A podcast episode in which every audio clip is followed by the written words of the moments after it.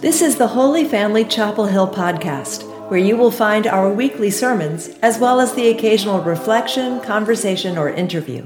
We are glad you are here. Welcome.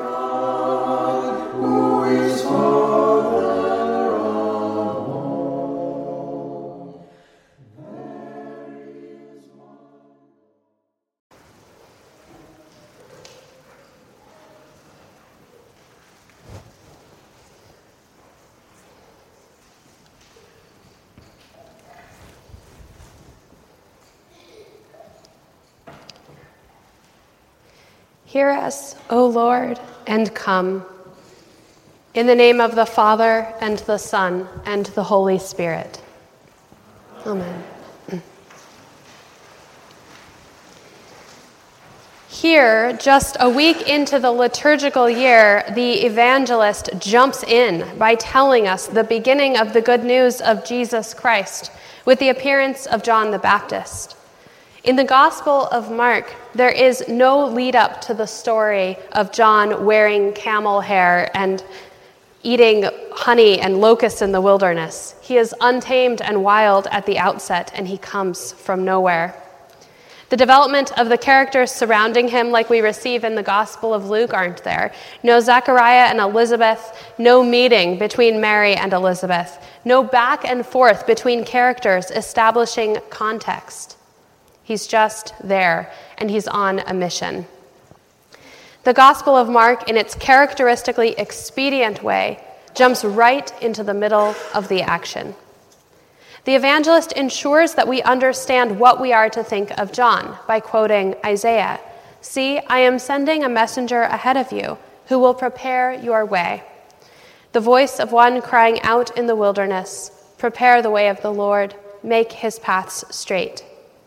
This reference locates John the Baptist within the larger story of redemption and salvation for God's people, the people of Israel, and in its waiting for Elijah, who was to announce the coming of the Messiah. We are meant from the outset of this gospel to see the proclamation of hope in the midst of exile and occupation and John is a forerunner, a messenger for the one who is to come, alerting all within earshot of the work that God is about to do.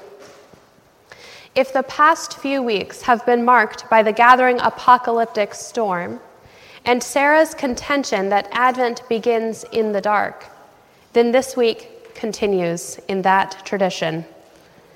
This time, the texts are marked by wilderness and exile a sense of danger and loss, the need to resolve and undo alienation and exile, and the abrupt interruption of that in the proclamation of God's doing a new thing. The wilderness is the wild and untamed, the in between, the liminal.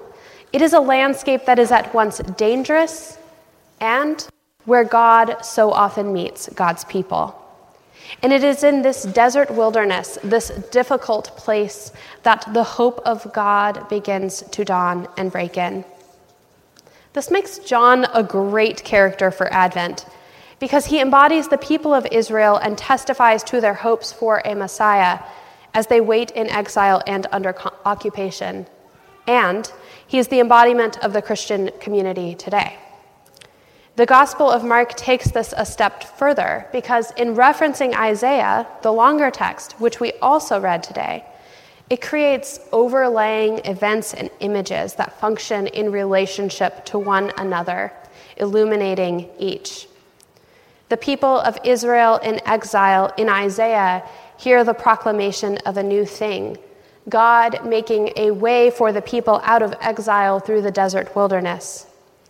John the Baptist appearing and proclaiming, inviting people into a baptism of confession and repentance, and announcing something greater. And us, here and now, in the season of Advent, waiting and holding out hope that all will be well but beginning in a dark wilderness that seems to grow deeper and darker all of the time.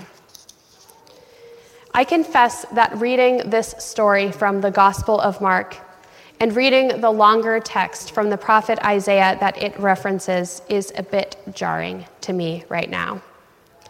I think some people may find these texts surprising because they are unexpected in a world marked by Advent practices that include glowing light and beautiful wreaths and shopping for Christmas in a society that's marked ever more deeply year after year by an intensified drive for consumption, for more and more. And because we tend to think about term Advent in terms purely of waiting for the infant Christ. And I do believe that the infant Christ is good news, sudden news, incredible news from God. It is the linchpin of history, no doubt, but I find these texts jarring for a different reason. In the midst of wars and rumors of wars, the attempt to open a safe passage and a highway through Rafah, the beginning and rapid end to tenuous ceasefires, the description of a highway in the desert, and the hope for rough places to be made level, it feels a bit too on the nose. These texts seem to read us too well. While we often think metaphorically about all of these images, a way where there is no way, a highway in the desert, we are surrounded right now by images that I only wish were metaphors. There is an image circulating which you may have seen over this past week. The Lutheran Church of Bethlehem in the West Bank set up a nativity and in it, a life sized baby Jesus figure is placed amidst a pile of rubble. The olive wood animals surrounding the figure are partially obscured, and a white pillar candle is placed above the scene and flickers against the plastic face of the Christ child. And I cannot help but hear the words of the prophet Isaiah echoing over this image. Every valley shall be raised up, every mountain and hill made low. The rough ground shall be made level, the rugged places a plain. And the glory of the Lord will be revealed, and all people will see it together, for the mouth of the Lord has spoken. This image stands in judgment against the state of the world as it is it discloses something about the world as it actually is. It enables us to see what is often hidden the power of death at work. It says the quiet part aloud. And in doing so, it is an indictment on war and violence and all that seeks to destroy the creatures of God. In this image, we come under judgment, made suddenly aware of the reality of our own brokenness and sin, and the way our lives participate in the world that makes this reality possible. The way that sin entangles and grows and invades, catching us up in a project in which we do not want to participate. It grieves the soul. But what makes this image more powerful is the way pain and indictment and grief and disaster are held alongside the promise of God, the way that the promise breaks in. The promise of God to come in the midst of rubble and destruction, to be God with us and God for us, to free God's people from exile and wilderness and from sin and from death, and to restore them. And at the very last, to intervene finally to end the cosmic battle that rages. This is the seed of hope we find in the prophet Isaiah and in John's proclamation of the one who is to come.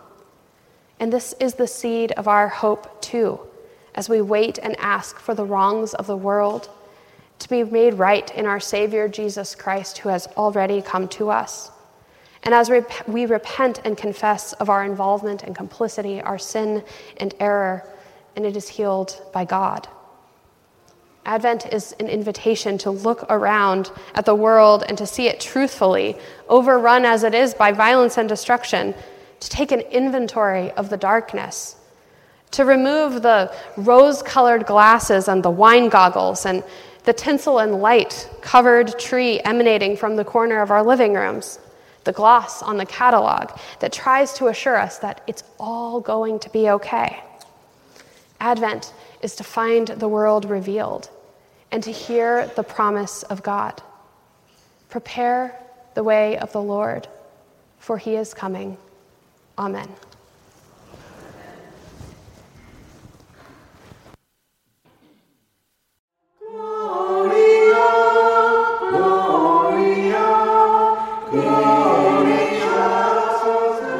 Thank you for joining us today.